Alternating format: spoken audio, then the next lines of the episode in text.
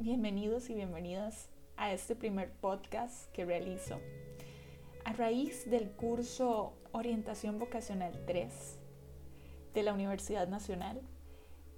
Y bueno, a lo largo de estos dos casi dos años de virtualidad se nos ha pedido a los y a las estudiantes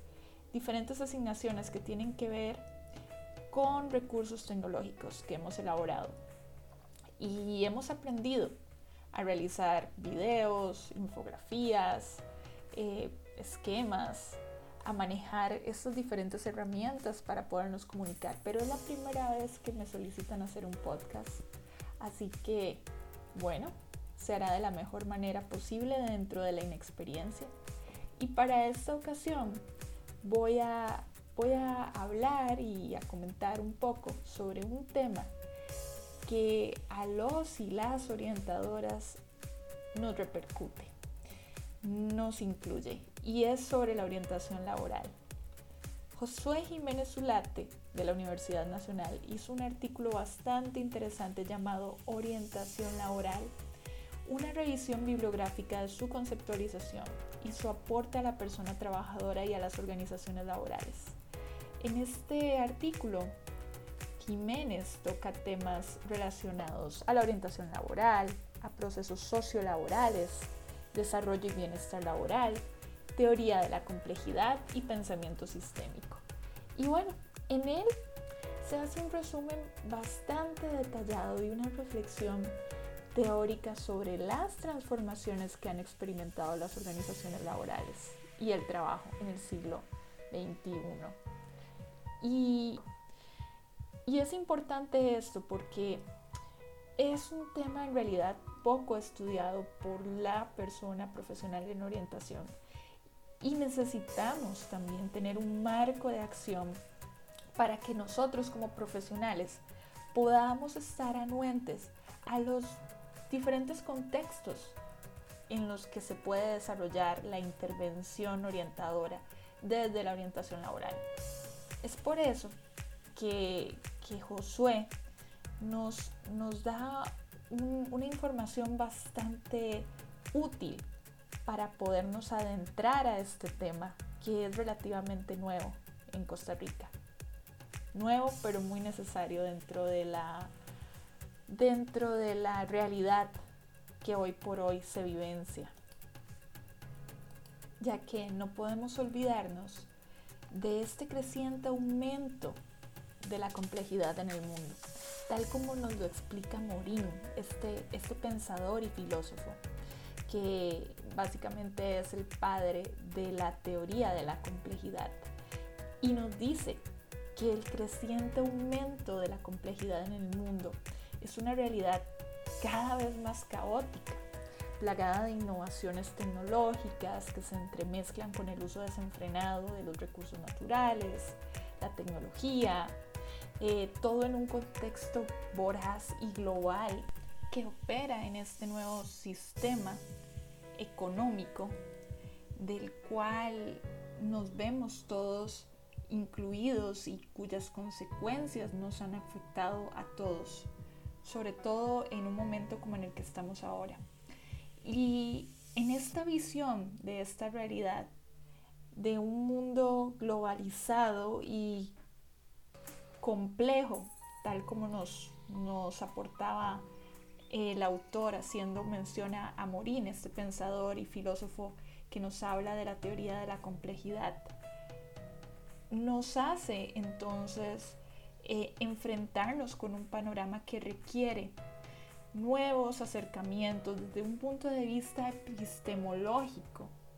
sobre las organizaciones laborales que nos permitan tal como lo mencionan Rentería, García, Restrepo y Riascos en el 2007, entender el trabajo como algo dinámico y que se configura y reconfigura en la interacción constante entre individuos, organizaciones, instituciones y demás actores sociales que integran dichos escenarios. Es por eso que no se puede sacar de la ecuación a la familia, por ejemplo, al sistema educativo, también muy importante, ya que ellos transmiten lo que posteriormente vamos a llamar valores para el trabajo y que se enmarcan dentro de un contexto histórico y cultural que impera hoy por hoy en las estructuras organizacionales, ya que a través de la historia el trabajo ha tenido diversos significados para la humanidad y se puede vincular a diversos aspectos como la herramienta que permite a las personas alcanzar satisfacción, alcanzar eh, un razonable goce de sus necesidades más básicas y también, tal como lo decía Maslow, permite y potencia la autorrealización de las personas. Y en esta línea de pensamiento también se concibe el trabajo como una actividad transformadora y productiva para el ser humano, donde en distintos contextos se involucran las relaciones e interacciones y cambios para que la persona pueda producir y, dar bienes y servicios a la sociedad, así como la construcción de sus identidades y sus subjetividades a través del trabajo. Es por esta razón que las personas se ven inmersas en constantes procesos de aprendizaje a lo largo de sus vidas, de sus vidas laborales, ya que necesitan desarrollar ciertas competencias que los hace sociolaborables y que les permitan moverse dentro de estos contextos que se van presentando en los entornos laborales. Y para ello, lo que se necesita también es motivar una educación que dé prioridad a las competencias, que dé prioridad a personas con conocimientos más integrales, que tengan un compromiso ético, que busquen, como les decía, como mencionaba, la autorrealización, pero que a la vez aporten a la sociedad y que sean los profesionales idóneos que la sociedad necesita y que a su vez también logren emprender. Desde esta perspectiva, bien, la educación es, no busca solamente una educación para el trabajo, sino también se pretende que estas personas se empoderen y se desarrollen de forma crítica con la finalidad de promover transformaciones en su propia realidad. Y es ahí cuando se presenta la gran dificultad, porque hoy por hoy las compañías en su gestión, en su búsqueda de talento humano, no logran encontrar personal con dichas características, con características, con esas em, habilidades blandas que se necesitan y no pueden retener a este tipo de personas debido a que no cumplen con esas expectativas que está demandando hoy por hoy el mercado laboral. Específicamente eh, las que tienen que ver, como, como mencioné, con habilidades blandas y con la personalidad. Y es por eso que ante esta realidad, la orientación laboral necesita ayudar y transformar a la persona y hace un, un replanteamiento para dar respuestas a estas exigencias, esas exigencias que vienen desde lo económico, desde lo social, desde lo cultural, desde lo tecnológico, y donde no podemos seguir pensando en una orientación meramente vocacional que se limite solamente a la elección de carrera, sino que vaya más allá y que vaya más allá del campo educativo y que transmute a otros contextos. Y es por esta razón que, que al ser la orientación laboral un campo muy nuevo de intervención en el país, y es por esta razón que ha sido difícil conceptualizarlo, conceptualizar la, la orientación laboral de forma clara. Y, y es necesario, y Jiménez nos ayuda en su artículo, construir un marco de conceptualización para un futuro marco de acción en el que los y las orientadoras podamos desempeñarnos. Él indica que son escasas las fuentes bibliográficas y que muchas de ellas eh, definen a la orientación laboral con conceptos como orientación ocupacional, orientación para el trabajo, orientación vocacional, los cuales podrían ayudarnos a ir describiendo y a darnos un primer acercamiento eh, a, este, a esta definición conceptual. Entonces, él nos detalla una serie de definiciones de las cuales vamos a hablar a continuación. Y acá es donde considero que este artículo de Jiménez tiene su mayor riqueza y su mayor aporte. Porque como personas profesionales en orientación muchas veces no nos quedan claros estos conceptos y él los presenta de una manera bastante mm, comprensible, por llamarlo de alguna forma, y nos introduce a,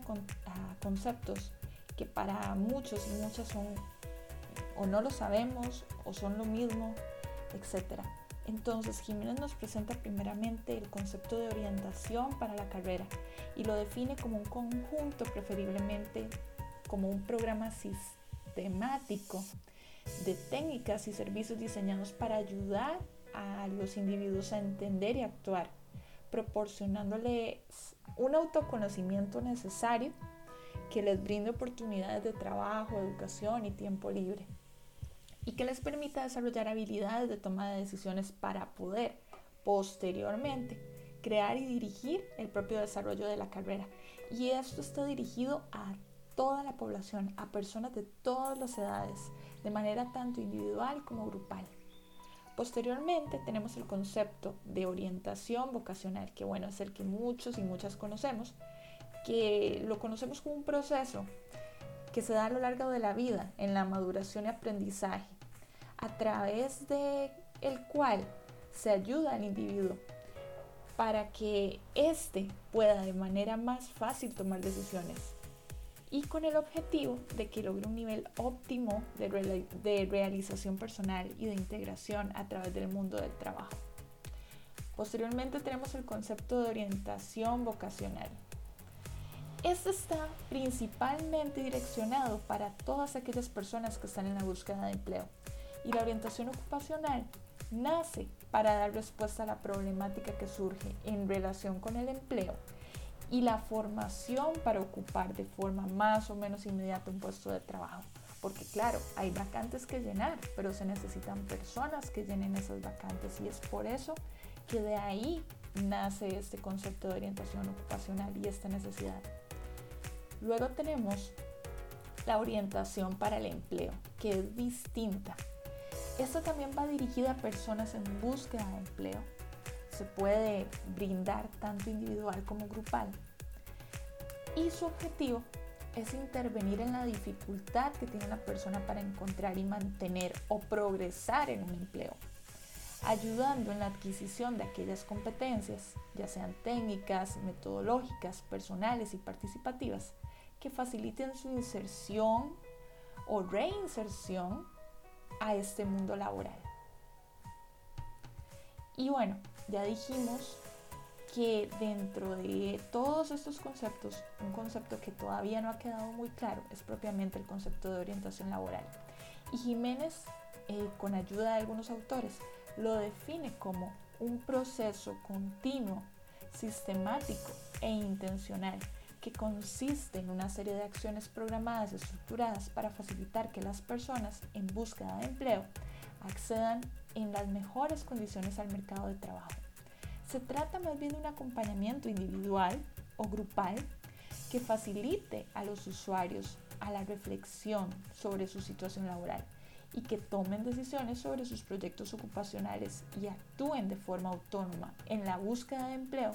mediante la planificación de sus objetivos laborales a corto, medio o largo plazo. También se presenta el concepto de orientación ocupacional que tiene que ver con la atención dirigida hacia el aprendizaje, destrezas, intereses, creencias, valores, hábitos de trabajo y cualidades personales que capacita a cada persona.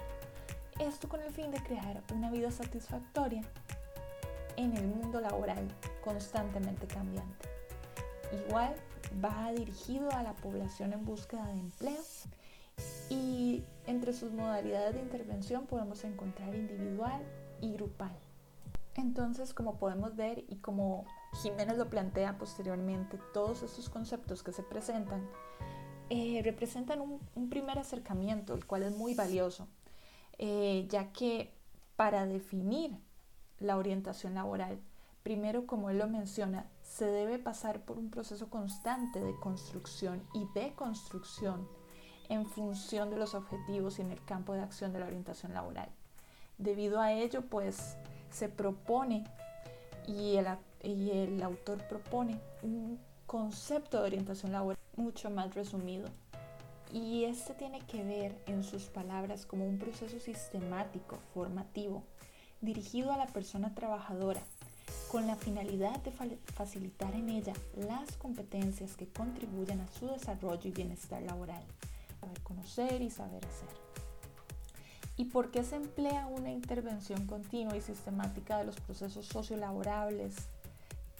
que interactúan entre las personas y sus entornos? Y bien, estas definiciones nos brindan un acercamiento epistemológico sobre la orientación laboral, la cual es, como mencionamos, una rama de la orientación muy nueva